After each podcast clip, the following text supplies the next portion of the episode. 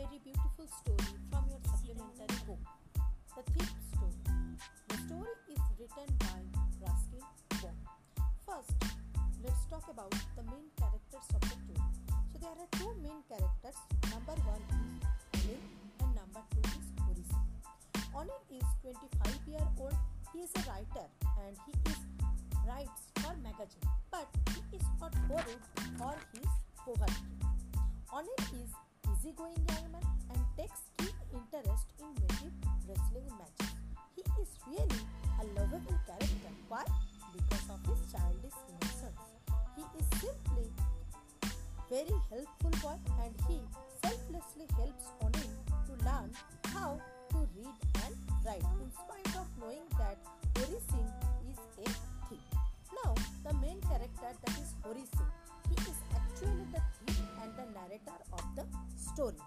Rather, we can say that he shows his ability to analyze his own character as he states that he was just 15 years old when he met Anil and he was an experienced and more or less an expert. Now, what are the main key points of the chapters that you have to keep remind in your mind? That the narrator introduces himself as Anil. The narrator's impression of Anil as a person and its significance.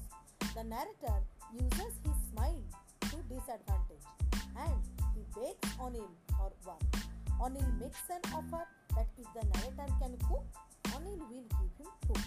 The narrator moves in, Anil teaches him how to cook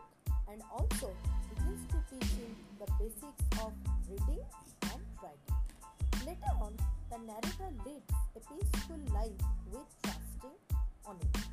But at the very end of the story, we will see that Anil offers him a 50 rupee note and promises him to pay regularly for his work. So basically, we can say that what is the main theme of the story? The story indicates that the narrator and Anil realize their errors. Anil realizes that he should pay regular wages to the narrator from a good person